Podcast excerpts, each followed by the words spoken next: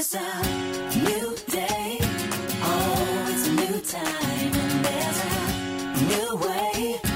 Gonna live my life. Oh, the old has passed away. And the new has come. Thank God it's a brand new day. Thank you for tuning in to the Open Door Ministry Breadcrumbs podcast with me, your host, Barbara Smith.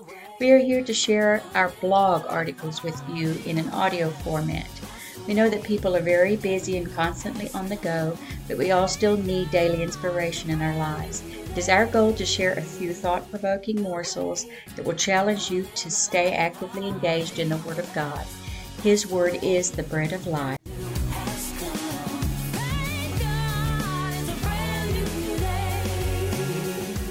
The Distaff by Barbara Smith. You have heard the expression, a woman's work is never done. This originates from the old rhyme that says, Man may work from sun to sun, but woman's work is never done.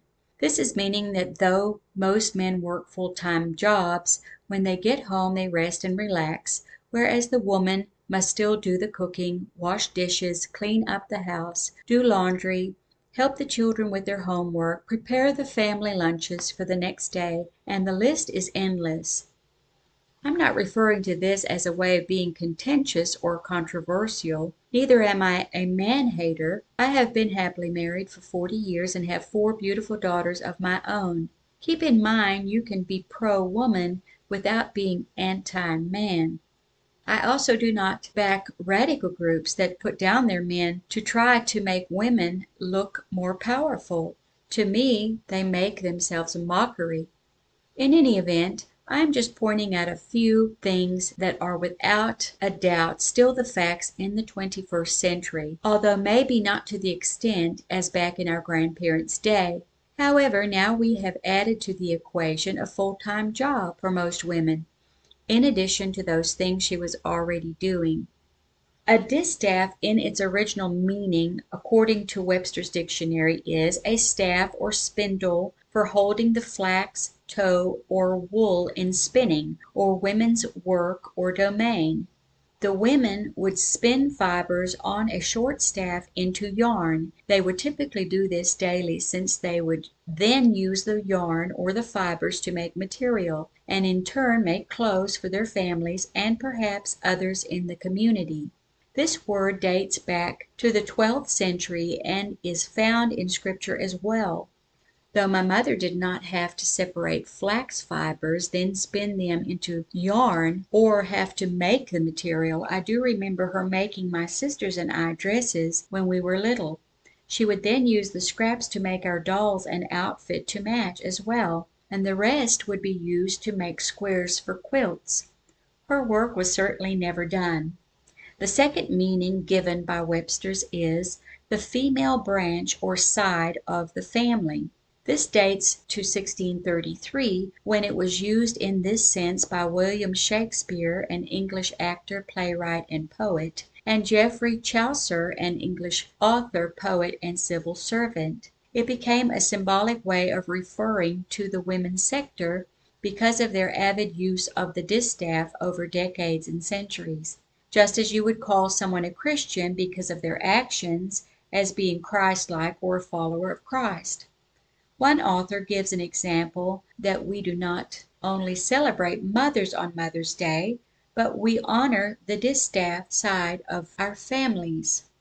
After the Industrial Revolution, men were more involved with the spinning of flax and wool and the making of fabric and garments. However, it was originally incumbent upon the women to do, and they were also able to do this while watching their children throughout the day before they had full time jobs, as they interspersed other chores like cooking and cleaning in between the task of the spinning process.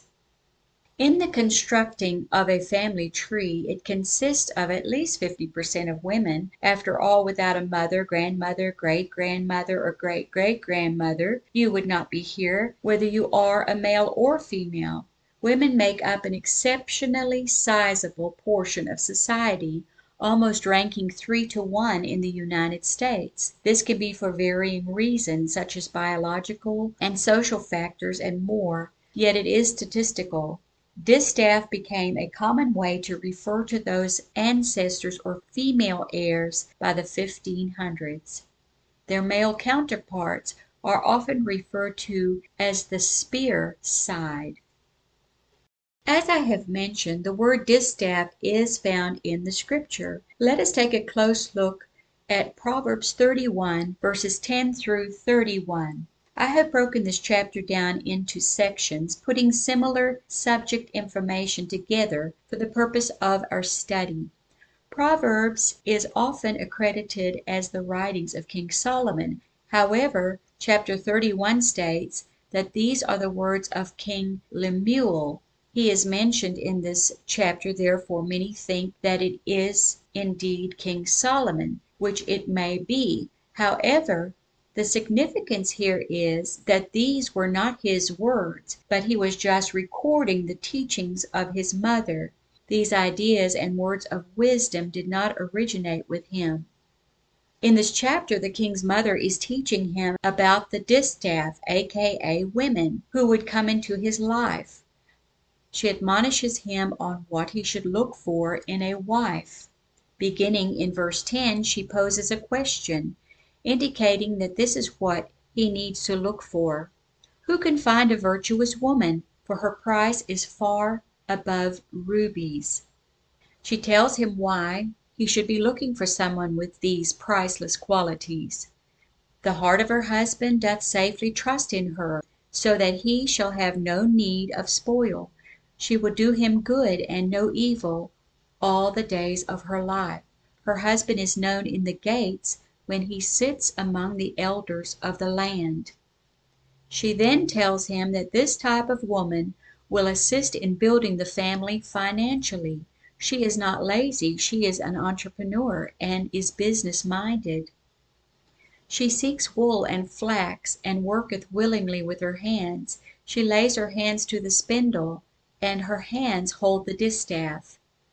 She makes fine linen and sells it, and delivers girdles unto the merchant. She is like the merchant's ships. She bringeth her food from afar. She considers a field and buys it. With the fruit of her hand she plants a vineyard. She perceives that her merchandise is good. Her candle goeth not out by night. The king's mother tells him that for her to work like she does, she must take care of herself, and being a business woman, she must dress the part to be successful. She is dressed to the nines, and there is no need to be jealous, she is doing this in her husband's honor. She girds her loins with strength and strengthens her arms. Strength and honor are her clothing, and she shall rejoice in time to come. She makes herself coverings of tapestry. Her clothing is silk and purple. She then explains that this type of wife will be community minded, charitable, and show genuine love to others, because she is unselfish. She stretches out her hand to the poor, yea, she reaches forth her hands to the needy. She opens her mouth with wisdom, and in her tongue is the law of kindness. Continuing, his mother tells him that he should not be dismayed. No matter how much she works and does for others, she takes care of her family, those who are near and dear to her heart. She does not want them to be without, or to be embarrassed when they go out. They are the sole purpose of why she works so hard. She rises also while it is yet night, and giveth meat to her household, and a portion to her maids. She is not afraid of the snow for her household, for all her household is clothed with scarlet. She looks well to the ways of her household, and eats not the bread of idleness. Lastly, the king's mother says that she should receive praise from her husband, children, and all those who know her but ultimately all her own arduous work will pay off because she was strong, courageous, confident, and industrious, and her work speaks for itself. Her children arise up and call her blessed, her husband also, and he praises her. Many daughters have done virtuously, but thou excellest them all. Favor is deceitful, and beauty is vain: but a woman that fears the Lord shall be praised. Give her of the fruit of her hands, and let her own work praise her in the gates. According to this description of the distaff, aka women, it sounds like they are the glue that holds everything together. They are unselfish and always giving of themselves. Not only this, but she is an example to her children of what they should be when they become wives, and what her son should look for in a wife, just as the king's mother had taught him. Men, you should know the fact that a virtuous woman is priceless which means in monetary value you cannot afford her. You must win her with your love, respect, and honor, as well as keep her through the same means. If you do this, the distaff will go to the ends of the earth to please you. This is in her DNA, and is how the Creator designed her. The woman should know that she must reciprocate the love, respect, and honor to her husband. Marriage is a mutual commitment, covenant, and agreement that two people enter into. 1 Corinthians 7 verses 3 through 4 admonishes us, Let the husband render unto the wife due benevolence, and likewise also the wife unto the husband. The wife hath no power of her body, but the husband: and likewise also the husband hath not power of his own body, but the wife. Matthew 19 verse 6 says, Wherefore they are no more twain, but one flesh. What therefore God hath joined together, let no man put asunder. We must put aside jealousies, suspicions, and second guessing of one another, and know what each one does is for the good of the union. Those who are not yet married and committed to another, and they have a desire to be married some day, should be cultivating an attitude that resembles the virtuous woman, while also learning from others around them, keeping themselves untainted by filthiness of the flesh and spirit. 2 Corinthians 7 verse 1 tells us this: Having therefore these promises, dearly beloved, let us cleanse ourselves from all filthiness of the flesh and spirit, perfecting holiness in the fear of God. Just as the distaff in this category are praying for their perfect Mr. Right to come along, Mr. Right is also praying for his perfect, virtuous Mrs. Right to come along. So it is up to each to keep themselves pure for the time when the Lord will allow their paths to cross. There are 69 references in Scripture of the Lord stating, Be ye holy as I am holy. This is a wonderful gauge to discipline ourselves to, to be ready to commit in a good conscience when we meet the right guy or gal that we would want to spend the rest of our lives with. Those who say, I am not and could never be like the Proverbs 31 virtuous woman, I beg to differ with them. Look back at your daily average activities for the last month or two. What do you see? Do a personal exercise of making a list of the daily activities you do and throw in the extra, possibly larger tasks that you might have accomplished as well. Are you constantly putting your family first and making sure their needs are met? Are you working a job and always trying to make your penny stretch and searching for ways to save? I propose to you that you are well on your way to being that woman whose price is far above rubies, if you are not already. Let us examine why you believe you could never achieve this status. What is your definition of virtuous? Webster's dictionary tells us the definition of the word virtuous is having or exhibiting virtue, morally excellent, right, and chaste. Synonyms could be all right, decent, ethical, good, honest, honorable, just, moral, nice, right, right minded, righteous, straight, true, or upright. Do you have any of these qualities? Of course you do. You should not sell yourself short. The antonyms of the word virtuous, or opposites, are bad, dishonest, dishonorable, evil, evil minded, immoral, indecent, sinful, unethical, unrighteous, wicked, or wrong. Is this a description of you? I would venture to say a thousand times no. Distaff, aka women, all over the world have painted the Proverbs 31 virtuous woman in such a specific light that they cannot see themselves as her. We know that probably none of us are sitting up through the night with a candle, or spinning flax and wool all day. However, we must look at ourselves in the era and times that we are living in.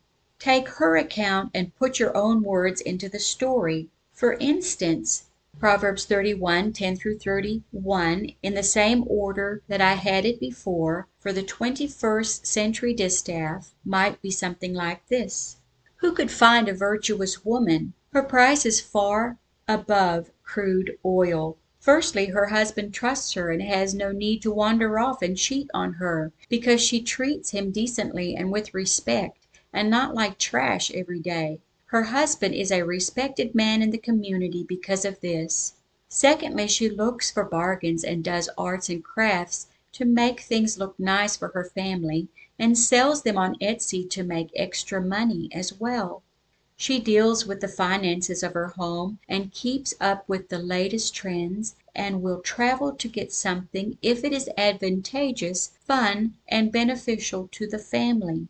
She tries to find ways to invest their money wisely. She works into the wee hours of the morning, while everyone else is asleep, to get her products ready for sale, and makes sure her chores are done and her house is in order. Thirdly, she digs deep and finds resolve, does regular self care, and her actions and attitude make her glow. She looks drop dead gorgeous when she leaves the house, in her finest outfits, clean and crisp, and fixed up to the hilt. She believes no curlers, PJs, or slippers should be worn to the store, to work, or to a business meeting. Fourthly, she helps with community projects regularly feeding the poor and helping the needy, and offering words of wisdom and kindness to all those around her. Fifthly, if she must get up in the night to attend to her family for any reason, she does so willingly. She does not worry about her husband and children when they go out in the cold, because she is not lazy and she has already made sure ahead of time that they have all the coats, hats, gloves, warm socks, and boots that they will need to help them stay warm. She has their backs. Her kids love her to pieces, and they and her husband are always complimenting her on her innovativeness. She is their hero. Stop and look around you at the wonderful life you have created for yourself and your family, and enjoy. Favor is deceitful, and beauty is vain: but a woman that fears the Lord, she shall be praised. And that woman is you. There is one other example in Scripture of a woman who was called virtuous. Her name was Ruth. She no doubt did not have this example in her life growing up, because she was not of God's people, Israel, but a Moabite. However, when she married into the family of Naomi, her mother in law, she not only fell in love with her husband and his family, but with their God. When her husband died, as did Naomi's and her sister Orpah's, she entreated Naomi to take her back to her land, and she had already come to terms that this is what she wanted her life to look like.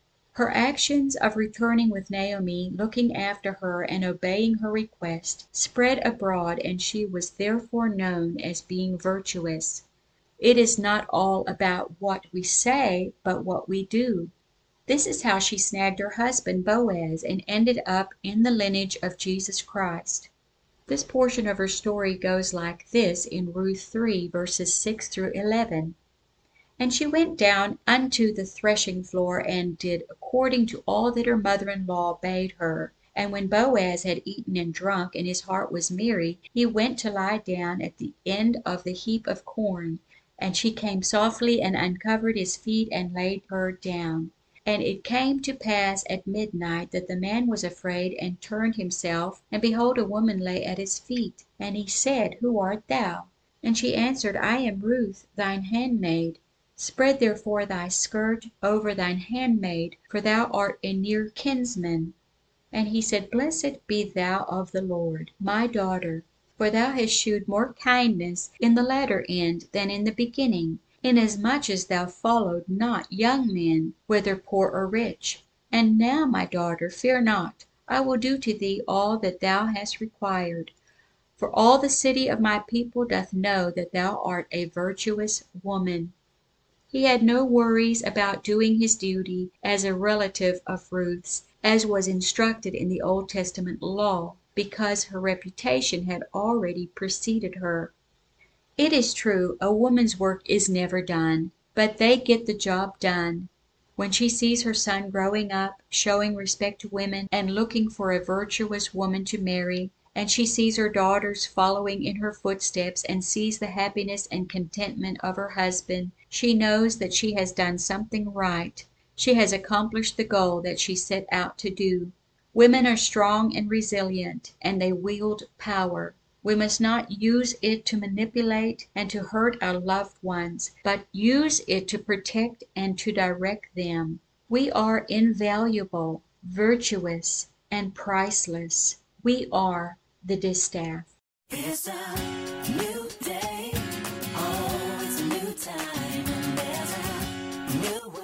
Thanks for joining us today. We trust you have been nourished and blessed. Always remember the Lord is faithful and his mercies are new every morning. Until next time, God bless.